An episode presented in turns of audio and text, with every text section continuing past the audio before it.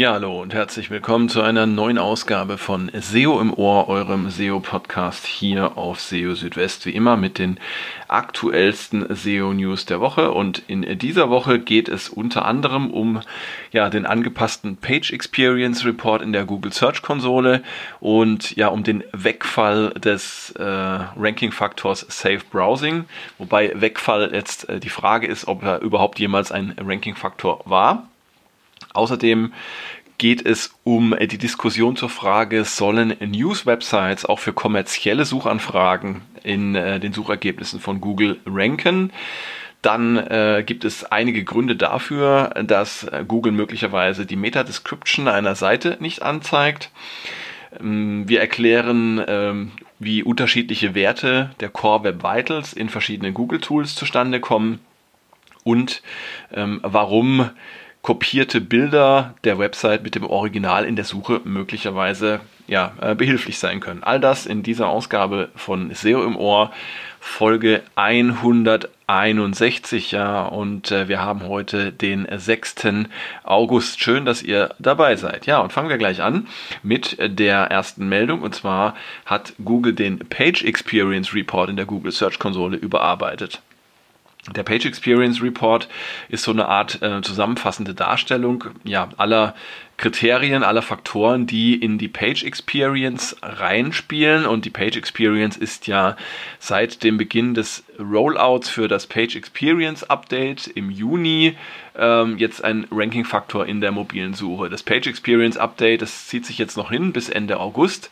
Bis dahin werden, wird die Page Experience nach und nach immer wichtiger für die Rankings, wobei man auch sagen muss, selbst am Schluss wird sie ähm, vergleichsweise nur ein äh, relativ geringes Gewicht Gewicht haben, jetzt gerade wenn man äh, sie mit den äh, Inhalten vergleicht. Aber nichtsdestotrotz kann äh, die Page Experience, zu der auch die Core Web Vitals übrigens gehören, dann den Ausschlag darüber geben, ob man ähm, ein oder zwei Plätze äh, höher oder tiefer liegt in äh, der Suche. Und ja, dieser Page Experience Report, der war bisher so ein bisschen missverständlich.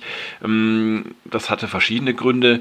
Zum einen äh, war es so, dass ähm, ja die Kennzeichnung für HTTPS, ähm, äh, das ja auch äh, zu dieser Page Experience ähm, hinzuzählt, dass die manchmal fehlerhaft war. Und zwar dann, ähm, wenn es keine Daten zu den Core Web Vitals gab für, ähm, für eine Seite, für eine Website, dann wurde eben auch angezeigt, dass ähm, dass äh, ja, äh, das Fehlen von HTTPS bemängelt wurde. Das wurde jetzt entsprechend behoben. Ähm, viel wichtiger sind aber ähm, an, zwei andere Änderungen und zwar sind sowohl ähm, das Kriterium Safe Browsing als auch die Ad Experience aus dem Page Experience Report rausgefallen die, äh, also Safe Browsing ist ähm, ja ein Schutzmechanismus, den äh, Google anbietet ähm, gegenüber Website-Betreibern und auch den äh, Nutzerinnen und Nutzern der Suche.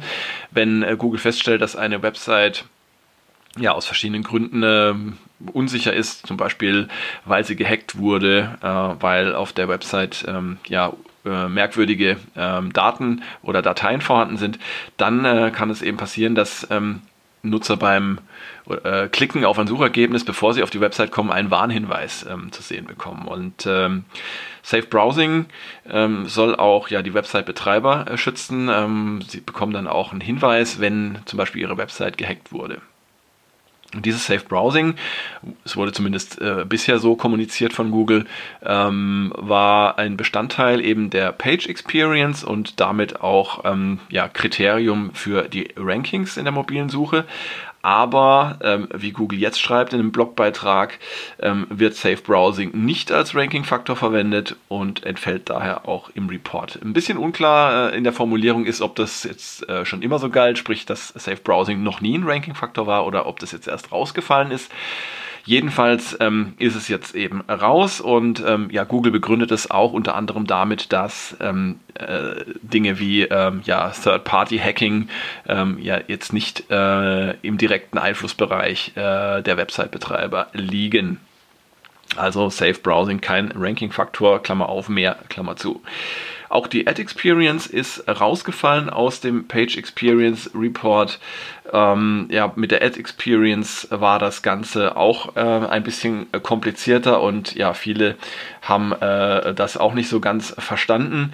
Ähm, hier hat Google aber mitgeteilt, dass da lediglich eine Doppelung ähm, entfernt wurde. Das heißt, die, die Ad Experience ähm, ist nach wie vor über einen entsprechenden Bericht in der Search-Konsole verfügbar. Sie ist aber aus dem Page Experience Report äh, rausgefallen und sie war auch noch nie ein Ranking-Faktor. Ähm, interessanterweise äh, hat sie Google dann trotzdem in dem Page Experience Report angezeigt. Also durch das Entfernen dieses Ad Experience Reports äh, beziehungsweise der Ad Experience aus dem äh, Page Experience Report ist der äh, Report dann entsprechend auch ein bisschen übersichtlicher geworden. So, ähm, für alle, äh, für die das jetzt ein bisschen äh, trotzdem noch kompliziert war, habe ich das auch nochmal zusammengeschrieben auf SEO Südwest. Da könnt ihr es auch nochmal im Blogbeitrag nachlesen, beziehungsweise ich habe euch auch den Original Google Blogbeitrag natürlich verlinkt. Ähm, wenn ihr da die Primärquelle bevorzugt, könnt ihr die auch dann von dort äh, finden. Aber unterm Strich äh, denke ich, ist das auf jeden Fall eine ja, sinnvolle und interessante ähm, Ergänzung bzw. Anpassung, die Google da durchgeführt hat. Kommen wir zum anderen Thema. Und zwar, ähm, euch ist bestimmt auch schon mal aufgefallen, dass ja auch große News-Websites ähm, manchmal für Suchanfragen ranken, die ja jetzt vielleicht mit Nachrichten erstmal gar nicht so viel zu tun haben. Also da geht es dann teilweise wirklich auch um ja, kommerzielle Suchanfragen, wie zum Beispiel Produktvergleiche, Preisvergleiche etc. Und ähm, ja, äh, aufgrund dessen kam es jetzt auch zu einer Diskussion auf Twitter. Und ähm, da ging es dann eher so um den ähm, anglosächsischen äh, Bereich, wo dann äh, zum Thema Best Casino Sites ähm, ja auch äh, Websites äh, auf, auf guten äh, Rankings erscheinen, von zum Beispiel vom Telegraph und äh, ja, da stellt sich natürlich schon die Frage, wieso äh, ein, ein Beitrag äh, eines, äh, einer Nachrichtenwebsite, die sich sonst mit ganz anderen Themen beschäftigt, da so gute Rankings erzielt. Ähm, ja, wenn es doch eigentlich in den Suchergebnissen von Google auch um hochwertigen Content, Expertise und ja, äh, ja, wie soll ich sagen, äh, eine breite Abdeckung eines Themas auch gehen sollte. Und das ist ja äh, jetzt bei News-Websites nicht unbedingt gegeben, die jetzt mal einen Beitrag zu so einem Thema veröffentlichen. Ja, und wie gesagt, da gab es dann eben eine äh, Diskussion dazu, weil sich ähm, ein Nutzer eben beschwert hatte. Und John Müller von Google antwortete äh, daraufhin erstmal, ja, jeder könne ja ähm, veröffentlichen, was er oder sie möchte und Affiliate-Sites könnten News veröffentlichen, News-Sites können ähm, Affiliate-Inhalte veröffentlichen. Das müsse nicht bedeuten, dass es äh, gleich super rankt, aber ähm, es ist durchaus möglich und es sei nicht notwendigerweise schlecht. Dazu muss man natürlich sagen, äh, ich behaupte mal, wenn jetzt eine Affiliate-Website News äh, posten würde, dann würden die wahrscheinlich eher nicht so weit vorne in den Rankings erscheinen, ähm, wie jetzt umgekehrt in dem Fall, in dem eine News-Website Affiliate-Inhalte ähm, veröffentlicht. Also das muss man schon mal an der Stelle ganz klarstellen. Und ähm, ja, äh, für mich bleibt das Ganze äh, tatsächlich so ein bisschen äh, fragwürdig. Ähm, ich stelle es aber auch gerne zur Diskussion. Ist sowas in Ordnung? Ich meine, News-Websites profitieren natürlich ganz erheblich von, äh, von ihrer Reputation, von ihrer Popularität und nicht zuletzt auch von ihren äh, Backlinks, die sie halt auch ansammeln über die Zeit. Und ähm, ich denke, es ist auch völlig in Ordnung, wenn News-Websites für Nachrichten gute Rankings erzielen, gerade dann, wenn die News-Websites eben auch vertrauenswürdig sind. Aber wenn jetzt zum Beispiel ähm, ja, äh, kommerzielle Suchanfragen damit auch abgedeckt werden, wie zum Beispiel die besten äh, äh, Handyhüllen oder äh, ähnliches, ja, und äh, mit so einem Beitrag, der dann mal einfach da äh, losgeschossen wird, dann gleich irgendwie Top 10 Ranking erzielt werden kann dann sollte man das zumindest mal in Frage stellen. Und äh, ja, die Frage, die gebe ich jetzt einfach mal an euch weiter, ohne jetzt da äh, eine klare Aussage zu erzielen. Ähm, vielleicht nur zum Abschluss meine Meinung ist, ähm, die besten Inhalte sollten entsprechend in den Suchergebnissen vorne, vorne sein, unabhängig davon, äh, welche Website sie veröffentlicht. Und ähm, Google ist da natürlich so ein, äh, ein bisschen ähm, ja, in einer schwierigen Situation, weil ähm, es wahrscheinlich immer noch nicht möglich ist, äh, rein die Qualität der Inhalte für sich äh, genommen zu bewerten. Da ist Google halt immer noch auch auf andere Faktoren angewiesen, wie zum Beispiel auch äh, Backlinks. Auf jeden Fall eine spannende Diskussion. Jetzt kommen wir zu einem ja, Standard-SEO-Thema, was aber immer wieder spannend ist und auch viele von euch interessiert. Und zwar geht es um die Meta-Description Bekannterweise nutzt ja Google die Meta-Description, äh, die auf einer Webseite hinterlegt ist, äh, nicht immer. Ähm, und äh, das hängt von verschiedenen Kriterien ab, zum Beispiel von der jeweiligen Suchanfrage oder auch von dem Endgerät, was genutzt wird, zum Beispiel Smartphone, Tablet oder, oder Notebook. Ähm, es gab mal eine Studie, dass, die gesagt hat, dass Google Meta Descriptions nur in etwa 30% aller Fälle auch tatsächlich verwendet und in anderen Fällen eigene Texte auswählt. Und ähm, ja, es gibt aber Kriterien oder Eigenschaften von Meta-Descriptions, die eben ja äh, dazu führen können, dass Google die Meta-Descriptions tatsächlich dann eher nicht verwendet. Ein Kriterium dabei ist ähm, ja eine gewisse Wiederholungsrate von Meta-Descriptions. Also wenn es jetzt auf einer Website hunderte von Seiten gibt, die die gleiche Meta-Description haben, dann äh, ist die eben nicht so deskriptiv, wie sie sein sollte. Ähm, das hat John Müller erklärt, äh, jetzt gerade äh, in einem aktuellen Fall. Äh, ein weiteres Kriterium ähm, ist Spam in Meta-Descriptions. Wenn äh, Meta-Descriptions mit Keywords überladen sind oder wenn ja auch sehr stark auf bestimmte Suchanfragen abgezielt wird, dann kann das ebenfalls problematisch sein. Und das dritte Kriterium sind die Suchanfragen selbst. Denn äh, wenn jetzt zum Beispiel eine Suchanfrage ähm, zumindest zum Teil in einer Meta-Description enthalten ist, dann kann das äh, für die Verwendung der Meta-Description in der Suche tatsächlich äh, von Vorteil sein. Ähm, falls nicht, kann sich Google eben auch dazu entschließen, die Description äh, jeweils selbst zu erstellen. Und äh, der zweite und der dritte Punkt, wenn ihr genau zugehört habt, die widersprechen einander so ein bisschen. Also einmal heißt es, wenn Suchanfragen ja, äh, enthalten sind in der Meta-Description, dann ist es eher ein Grund für einen Ausschluss. Äh, Im dritten äh, Kriterium heißt es dann, ja, die Suchanfrage sollte dann zumindest zum Teil enthalten sein. Ähm, ich glaube, das kommt da einfach auf die, äh, auf die Details an und auf die Art und Weise, wie es implementiert ist. Das heißt, ähm, ja, ähm, Spam in Meta-Descriptions, das heißt Vollpacken mit, mit, mit irgendwelchen Ziel-Keywords ist dann entsprechend eher ein Ausschlusskriterium. Wenn aber jetzt zum Beispiel eine bestimmte Frage, ähm, äh, die häufig gestellt wird, in der Meta-Description ähm, formuliert vorkommt, ich glaube, dann ist es eher ein Vorteil. Ja, also das, kann, das heißt, es kann ähm, schon durchaus äh, lohnen, nochmal die Formulierung von Meta-Descriptions zu überdenken, auch natürlich individuelle Meta-Descriptions für alle wichtigen Seiten anzubieten um dann auch die Chance zu erhöhen, dass die Meta-Description dann auch von äh, Google verwendet wird und im Suchergebnis angezeigt wird. Ähm, kommen wir zu einem ja, Lieblingsthema von mir und zwar die Core Web Vitals. Da gab es in dieser Woche einen interessanten äh, Beitrag ähm, im, äh, ja, in, im äh, Google Forum und zwar der Rick Viscomi ähm, da nochmal beschrieben, wie es zu unterschiedlichen Werten für die Core Web Vitals kommen kann in der Search Konsole in Google Page äh, Speed Insights und in Lighthouse. Und ähm, das äh, Interessante dabei ist, dass da eben verschiedene ähm, Dinge mit hineinspielen. Also einmal die Unterscheidung zwischen Nutzerdaten, also realen Nutzerdaten und, äh, und Labordaten, also vom Tool gemessenen Daten und dann aber auch nochmal die Granularität der Daten. Und das beides spielt da äh, mit rein. Also ähm, fangen wir mal an bei der Google Search Konsole. Ähm, hier werden tatsächlich reale Nutzerdaten äh, von ähnlichen äh, URLs aggregiert, wie zum Beispiel alle Beiträge aus einem Blog und dann wird hier ein Durchschnittswert gebildet. Ähm, dabei können manche Seiten aus äh, einer solchen Gruppe bessere und andere Seiten schlechtere Werte haben und ähm, es wird dann eben nur der Durchschnittswert angezeigt. In Google PageSpeed Insights ähm, kann man ähm, reale Nutzerdaten auch sehen, sowohl auf Ebene einzelner Seiten, die man testet, als auch für eine Website insgesamt. Das wird, Website wird, äh, wird auch immer als Origin bezeichnet. Wenn es für ähm, eine zu testende Seite nicht genügend Nutzerdaten gibt, dann kann zumindest noch ein Gesamtwert für die Website bzw. für den Origin angezeigt werden. Es gibt aber auch Websites, für welche nicht einmal ähm, für die Website insgesamt genügend Nutzerdaten vorliegen.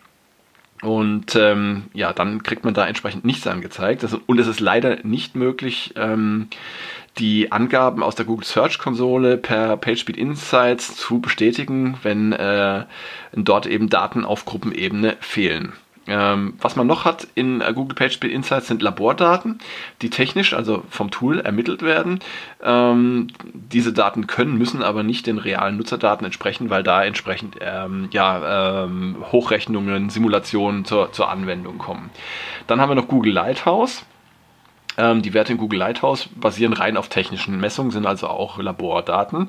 Und dabei werden eben auch verschiedene Kriterien, wie zum Beispiel eine bestimmte Netzwerkgeschwindigkeit simuliert. Das kann man in Lighthouse auch einstellen, um verschiedene Situationen, wie zum Beispiel schlechten Handyempfang, äh, zu simulieren. Und äh, die Werte aus Google Lighthouse müssen damit auch äh, nicht den Werten entsprechen, die bei realen Nutzern entstehen.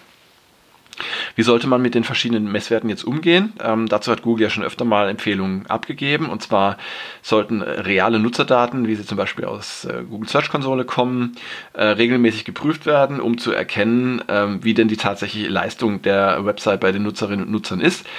Um die Auswirkungen von Optimierungsmaßnahmen zu testen, äh, kann man aber auch sehr gut auf Laborwerte aus Lighthouse und PageSpeed Insights zurückgreifen. Ja, also das Ganze ist doch relativ kompliziert und Google hat auch äh, ja, angekündigt, da die Dokumentation noch mal ein bisschen ähm, zu überarbeiten. Ja, und kommen wir noch zum letzten Thema und zwar können äh, kopierte Bilder der Website äh, mit dem Original helfen. Also die Frage ist, ob es äh, hilfreich sein kann, wenn äh, ein Originalbild, was auf einer Seite vorhanden ist, kopiert wird und auf anderen Seiten oder Websites verwendet wird. Und äh, dazu hat jetzt ähm, ja der, der Gary von äh, Google ähm, einen Tipp gegeben auf Reddit und ähm, er hat dazu geschrieben, ja, das sei erstmal schwierig zu beantworten. Ähm, aber in der Kurzfassung sei es so, man könne davon profitieren, ähm, also von dem Kopieren eines Bildes äh, und der Verwendung auf anderen Seiten, wenn ähm, die Landingpage, auf der das Original sich befindet, ähm, als canonical von Google angesehen wird. Ja. Ähm, also Google wählt pro Bild eine Landingpage als canonical aus und ähm, wenn es dann tatsächlich die Seite mit dem Original ist, ähm, die als Canonical ausgewählt wird, wofür es keine Garantie gibt, muss man dazu sagen, dann kann äh, diese Seite tatsächlich ähm, ja, von, äh, von den äh, Kopien der Bilder auf den anderen Landingpages beziehungsweise dann auch von den anderen Landingpages profitieren. Denn ja, die Ranking-Signale der nicht-Canonical-Seiten, die werden, wie der PageRank zum Beispiel, ähm, die können dann äh, der Canonical-Seite zugeschlagen werden. Ja? Die Beantwortung der Frage ist tatsächlich so schwierig, weil Google Bilder niemals alleine und für sich genommen bewertet sondern ähm, dazu immer die Landingpage verwendet, auf der sich ein Bild befindet. Ähm, so wird zum Beispiel für die Bestimmung der Relevanz eines Bildes ähm, der umgebende Text, äh, Überschriften, Alttext, Dateiname, Bildunterschriften und so weiter verwendet. Und äh, ohne solche um, äh, Kontextinformationen ähm, kann Google ein Bild eben nicht bewerten. Und Google zeigt äh, deshalb auch nur solche Bilder in der Suche an, äh, von denen jeweils die Landingpage indexiert ist. Äh, zwar verwendet Google die Informationen aus den Bilddateien selbst auch, allerdings eben nur um zu, zu erkennen, ob zwei Bilder auch identisch sind. Also Fazit ist, das Kopieren von Bildern hilft der Website mit dem Original tatsächlich nur dann, wenn Google die Landingpage mit dem Original als Canonical auswählt. Äh, nämlich dann kann diese Landingpage von den Ranking-Signalen der Seiten, äh, äh von den Ranking-Signalen der Seiten mit den Kopien äh, profitieren. Ja, also heute hatten wir so ein bisschen ähm, komplexere Themen dabei. Ähm, für alle, äh, für die es jetzt ein bisschen zu schnell ging, ähm, die entsprechenden Beiträge sind aber auch nochmal auf SEO Südwest äh, hinterlegt. Könnt ihr also auch nochmal in Ruhe nachlesen.